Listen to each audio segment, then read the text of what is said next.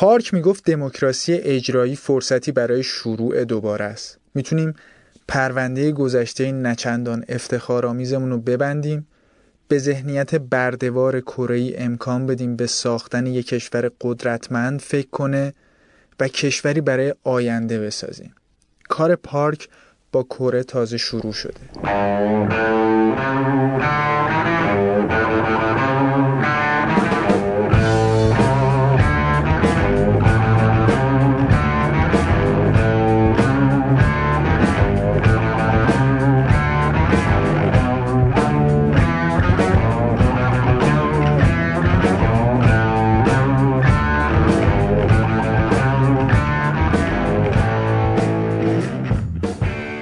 اصلاحات پارک توی کره از نظام اداری شروع شد. چیکار کرد؟ اومد ساختار ادارات دولتی و از رو نظام تحریزی و برنامه نظامی آمریکا الگو برداری کرد و به طور بیرحمانه اون چیزی که از سابق باقی مونده بود و با این نظام جدید اداری جایگزین کرد. پارک بعد از اصلاح نظام اداری اومد سراغ اقتصاد. اما پارکی ژنرال نظامیه. از اقتصاد چی می‌دونه؟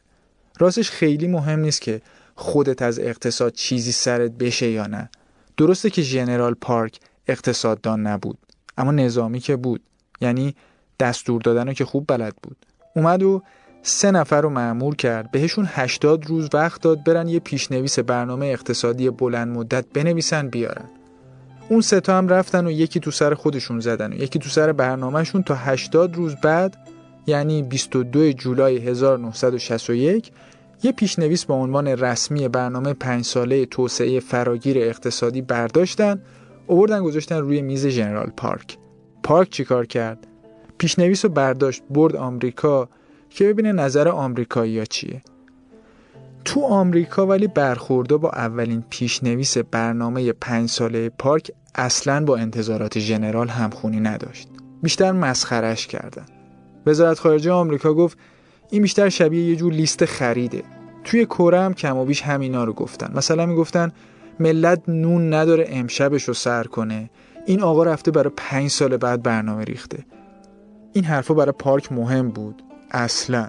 ژانویه 1962 پارک چونهی طرح و رسما به عنوان اولین برنامه پنج ساله توسعه کره جنوبی یعنی از سال 1962 تا سال 1966 اعلام کرد. البته اواسط سال 64 یه تجدید نظری هم رو برنامه انجام دادن.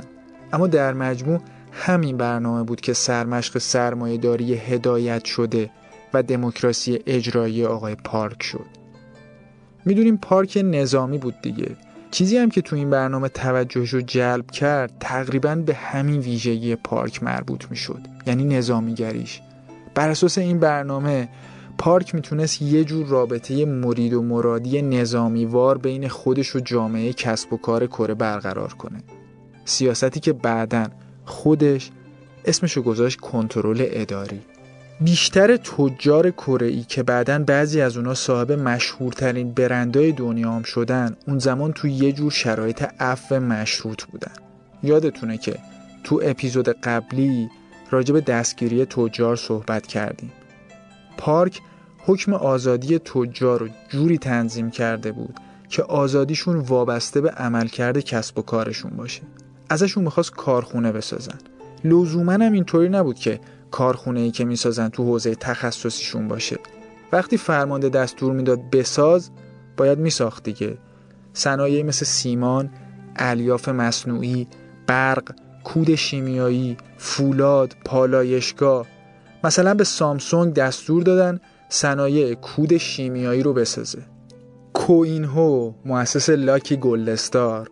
شما اسم اختصاریشو می‌شناسین همین LG این آدم دستور گرفت بره کارخونه تولید سیم و کابل بسازه. بعدم بهش دستور دادن بره برای احداث کارخونه یه وام خارجی سه میلیون دلاری جور کنه. یه هفته هم بهش مهلت دادن. کوین ها آدم کمی نیست. LG و بنیان گذاری کرده.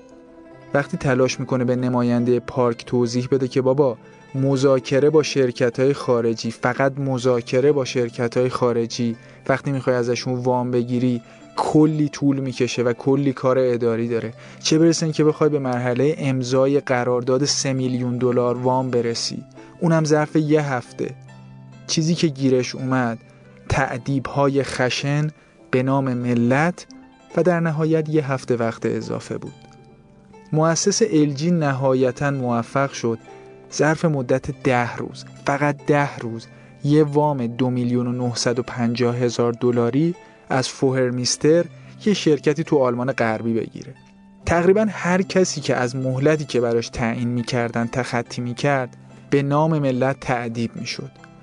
پارک زورش به تاجرا و کارخونه دارا و روزنامه نگارا و دانشجوها خوب می‌رسید اما وقتی پای بقیه نظامی های شورای نظامی به اضافه سفیر آمریکا میون میومد یک کمی کار براش سخت می‌شد. یه لیست سیاه از سیاستمدارا هم درست کرده بود. هر کسی رو میذاشت تو این لیست طرف دیگه نمی‌تونست تو هیچ فعالیت سیاسی مشارکت کنه. وقتی تصمیم گرفت از مقام نظامیش استعفا کنه تا به عنوان نامزد انتخابات ریاست جمهوری بیا تو انتخابات شرکت کنه چون می‌دونیم که قدرت هنوز دست شورای نظامی بود مخالفت با شورای نظامی زیاد شده بود و بهش فشار می که دیگه نظامی ها باید از قدرت برن و قدرت به غیر نظامی ها برگرده یعنی برگرده تو حوزه سیاسی. بیشتر از همه هم سفیر آمریکا بود که اصرار می‌کرد قدرت باید زودتر به غیر نظامی ها برگرده. پارک چیکار کرد؟ اومد نه تا شرط تعیین کرد. گفت اگه سیاسیون غیر نظامی این نه تا شرط رو بپذیرن من تو انتخابات شرکت نمی کنم اون لیست سیاه هم ملغا می‌کنم. همه سیاستمدارا و آمریکایی هم نه تا شرط پارک رو قبول کردن. گذاشتن رو چشمشون. گفتن آقا شما استعفا بده. ما انتخابات رو برگزار می‌کنیم. نه تا شرط شما رو هم قبول می‌کنیم. پارک قول داد انتخابات رو کمی به تعویق بندازه. که احزاب سیاسی بتونن برای شرکت تو انتخابات آماده بشن. همه چی داشت تو کره به خوبی و خوشی پیش می‌رفت که روز 16 مارس 1963 یه دفعه خبر رسید که ژنرال پارک فرمان برگزاری یه رفراندوم داده برای تمدید حکومت نظامیات تا چهار سال دیگه. ملت شکه شدن. آمریکاییان برق از سفازشون پرید. سفیر آمریکا بلا فاصله هشدار داد که اگر فرمان رفراندوم رو لغو نکنید ایالات متحده در عرض یک ساعت تلافی می‌کنه. آمریکایی‌ها حتی توی کاخ سفید یه استراتژی تعریف کردن به اسم استراتژی نه ماهه ضد پارک. اوضاعش خیلی خراب می‌شد. اهرام فشار آمریکایی‌ها رو کره هم کمک‌های غذایی بود که به کره می‌کردن. یعنی اگه تا اواسط جولای کمک‌های آمریکایی‌ها نمی‌رسید ذخیره غذایی کره ته می‌کشید بعد کی می‌خواست جلوی ملت گرسنه بیسته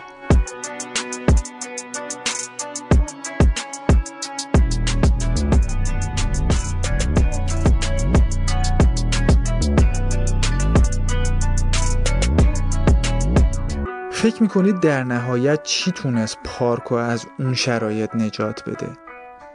دوازده فوریه سال 63 برگر و رایاور اگر درست تلفظ کرده باشم اسمشو سفرای آمریکا توی کره و ژاپن. از وزارت امور خارجه آمریکا دستوری گرفتن مبنی بر اینکه باید علیرغم تمام موانع سیاسی دولت‌های کره و ژاپن رو برای عادی سازی روابط تحت فشار بذارن. یادتونه که کره تو جنگ جهانی توسط ژاپن اشغال شده بود. ژاپنیان بعد از کلی جنایت و کشتار و تجاوز دشمنی تو دل ملت کره کاشته بودن که اصلا نمی‌شد به این راحتی ازش چشم پوشید. فقط یه آدم خشن نظامی مثل پارک می‌تونست این طرف پروژه عادی سازی روابط رو پیش ببره. اما فکر کنید برای پارک کار راحتی بود؟ به هیچ وجه. حتی آدمی مثل پارک هم خیلی کار سختی پیش رو داشت. کره از ژاپنیا متنفر بودن. هنوزم یه جورایی متنفرن. اگه تو اخبار دیده باشین یه سری از خانمای پیر کره جلوی سفارت ژاپن تظاهرات می‌کنن.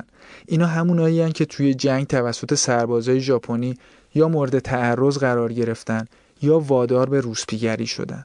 پارک می‌دونست که برای آمریکایی‌ها چقدر عادی سازی بین کره و ژاپن اهمیت داره.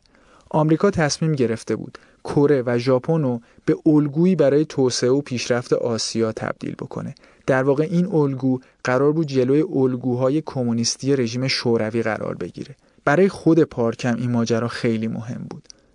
برای همینم اومد از این فرصت بهترین استفاده رو کرد. اول اینکه گفت من به این شرط انتخابات برگزار می‌کنم که آمریکا کمک های غذاییش رو ادامه بده. سفیر آمریکا هم که به ترمیم رابطش با پارک نیاز داشت گفت منم از این درخواست حمایت می‌کنم.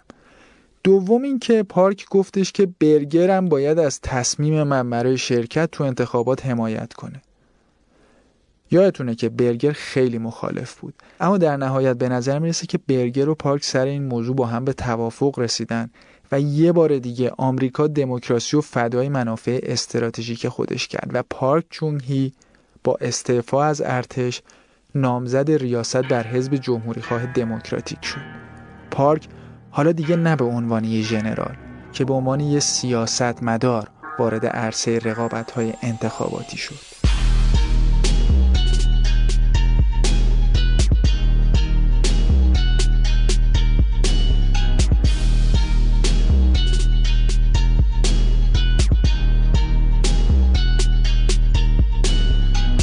آدمی که تا همین چند وقت پیش تا خرخره به آمریکا وابسته بود و تمام شعارها شعارهای دستوری بود اومد و روی دو تا شعار مانور اساسی داد. یکی سیاست ضد چاکرمنشی در برابر آمریکا اون یکی هم دموکراسی ملی گرایانه یا دموکراسی کره یه کتابی هم منتشر کرد به اسم ملت، انقلاب و من. تو این کتاب گفت اولا من خودم یه روستایی زاده هستم و به همین دلیلم بیشتر از هر کسی توی کره با ذهنیت فئودالی و ارباب رعیتی مخالفم. بعدم اینکه از نظر من ما چاره این نداریم جز اینکه در برابر آمریکا و ژاپن به استقلال سیاسی و اقتصادی برسیم و این موضوع بر همه چیز مقدمه. فکر می‌کنم دیگه خیلی رو فراموشکاری مردم حساب کرده بود. رقیب پارک تو انتخابات یون پسئون اگر درست تلفظ کرده باشم اسمشو رئیس جمهور پیشین و رهبر حزب دموکرات کره بود. این دوتا تو انتخابات به شدت به همدیگه حمله می‌کردن و از خجالت هم در می اومدن. یون دست گذاشته بود روی گذشته مبهم و پرتناقض پارک. تو یکی از نطقهای انتخاباتیش گفت این انتخابات نبردی است میان دموکراسی سره و ناسره. اگر آنچه از گذشته اشخاص ثبت شده را بررسی کنیم مشخص می شود چه کسی ناسیونالیست است و چه کسی نیست چه کسی دموکراسی خواه است و چه کسی نیست چه کسی کمونیست است و چه کسی نیست. یادتونه که پارک توی جنگ از چریکای کره‌ای برای ژاپنیا جاسوسی می‌کرد. به جرم تشکیل واحد کمونیستی به اعدام محکوم شده بود و مدتها در مقام ژنرال نظامی به کره حکومت کرد. یون توی رقابت ها روی این مسائل دست گذاشت. یکی دیگه از رقبای انتخاباتی پارک علیهش افشاگری کرد که حزب جمهوری خواه دموکراتیک یعنی همون حزبی که پارک رئیسش بود روابط سری با مردی موسوم به هوانگ ایکس از اتباع کره شمالی داره. افشاگری های دومینووار علیه پارک اونقدر ادامه پیدا کرد که یه دفعه مشخص شد هوانگ ایکس همون هوانگ تای سمونگ معاون وزیر تجارت خارجی کره شمالیه که مخفیانه اومده سئول تا حزب پارکو با الگو برداری از ساختار سلولی حزب کارگران کره شمالی بازسازی کنه. ایده رو داشتین دیگه از دشمنش خواسته یکی بیاد این طرف براش حزبش رو مثل خودش بسازه. پارک سعی کرد این اتهامات رو توجیه کنه اما نهایتا مجبور شد برای رفع کامل اتهامات از خودش هوانگو قربانی کنه و بسپرتش به جوخه اعدام مردیو که می‌گفت دوست قدیمی برادر بزرگترم بوده و فقط برای ارائه پیشنهاد مذاکره سیاسی بین کره شمالی و جنوبی اومده بوده سئول.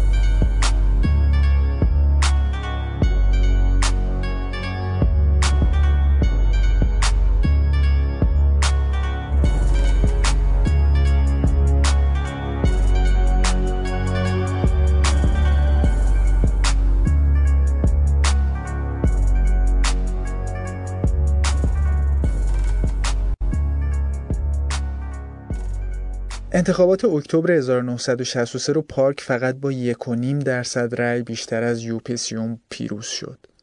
یکی از دلایل شکست رقبای پارک این بود که شیش نفری خواستن تو انتخابات باهاش رقابت کنن. میگن اگه همه اینا به نفع یون کنار کشیده بودن پارک حتما شکست می‌خورد. اما خب بازم شانس با پارک یار بود. فقط مونده بود انتخابات مجلس که اونم با ده میلیون دلار کمک آمریکا به کره حاصل شد. آمریکا همونطور که گفتیم براش مهم بود پروژه عادی سازی رابطه بین ژاپن و کره پیش بره و می‌دونست کسی جز پارک نمی‌تونه توی کره این پروژه رو پیش ببره. الان دیگه پارک که یه زمانی تو لباس یه ژنرال ارتشی و با کودتا قدرت رو به دست گرفته بود و توی کاخ سفید براش استراتژی نه ماهه ضد پارک تعریف کرده بودن هم مشروعیت سیاسی داره هم حمایت همه جانبه آمریکا رو الان دیگه توی کره راستی راستی دور دور پارکه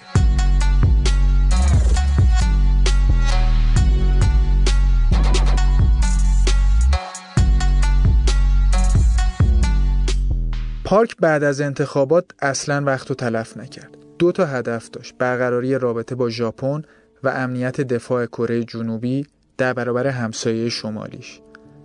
زمام امور به طور کامل توی دستای رئیس جمهور پارک بود. توی تمام این مدت هم اجازه نداد رشد اقتصادی متوقف یا حتی کند بشه. دقت کردین پارک استاد خلق اصطلاحات سیاسی بود. از دموکراسی اجرایی و دموکراسی کره شده و سیاست تعدیب به نام ملت و اینجا پارک یکی دیگه از مشهورترین اصطلاحات سیاسیشو خلق می‌کنه و از این به بعد جامعه مطیع کره رو به دنبال این اصطلاح میکشونه. این اصطلاح اسمش بود یوسین. یا نوسازی و اصلاحات مقتدرانه پارک توی 17 اکتبر 1972 اعلام حکومت نظامی کرد. مجلس رو منحل کرد تا شورای اضطراری وزیران به جای مجلس ملی تصمیم بگیره. یه جورایی قوه مقننه و قوه مجریه رو با همدیگه ادغام کرد. سیستم یوسین یا نوسازی دستگاه حکومتی رو تبدیل به دولت جنگی کرد. تو 21 نوامبر همون سالم یوسین رو به رأی عمومی گذاشت و بعدم اعلام کرد که 91 و نیم درصد از مردم کره بهش رأی مثبت دادن. بر اساس قانون جدید همین قانون اساسی یوسین 73 نفر از نماینده های مجلس و خود پارک منصوب می‌کرد. 40 نفر رو هم به عنوان علل بدر تعیین می‌کرد.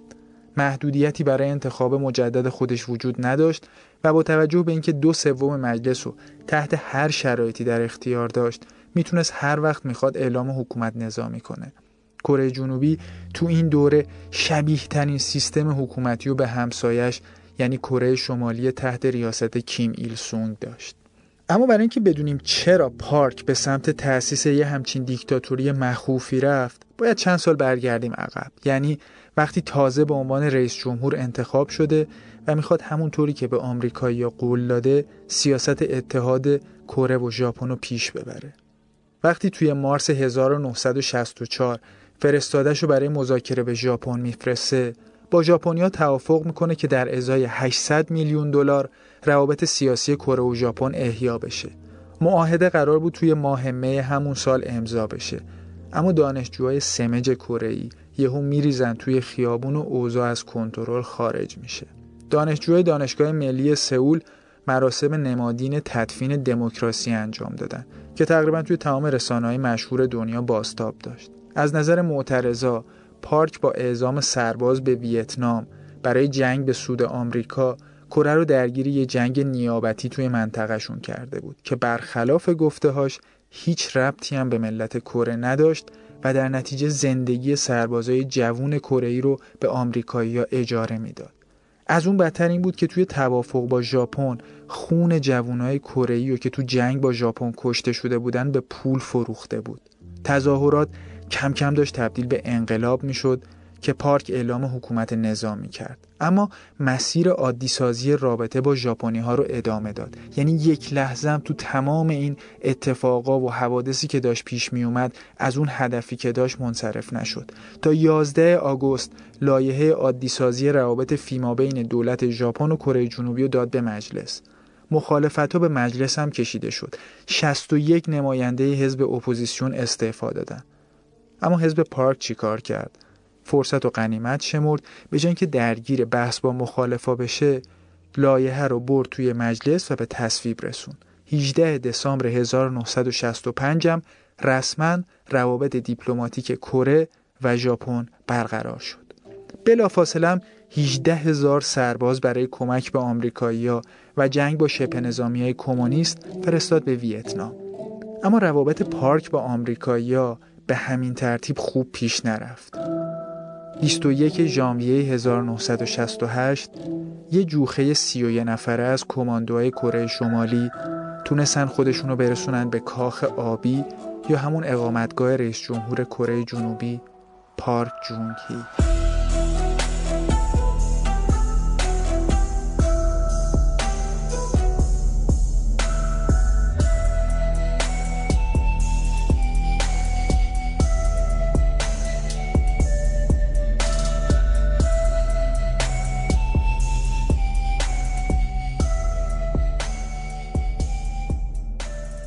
حمله کماندویی نهایتا با کشته شدن 27 نفر از مهاجما، دستگیری یه نفر و فرار مابقی دفع شد. این طرف 23 تا سرباز کره جنوبی از جمله یه سرهنگ کشته شدن. 52 نفرم زخمی شدن.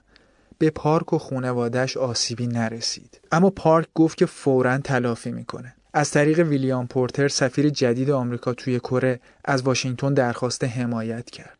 اما فکر می‌کنین آمریکایی‌ها چی گفتن؟ جواب کوتاه بود. در حد یه جمله.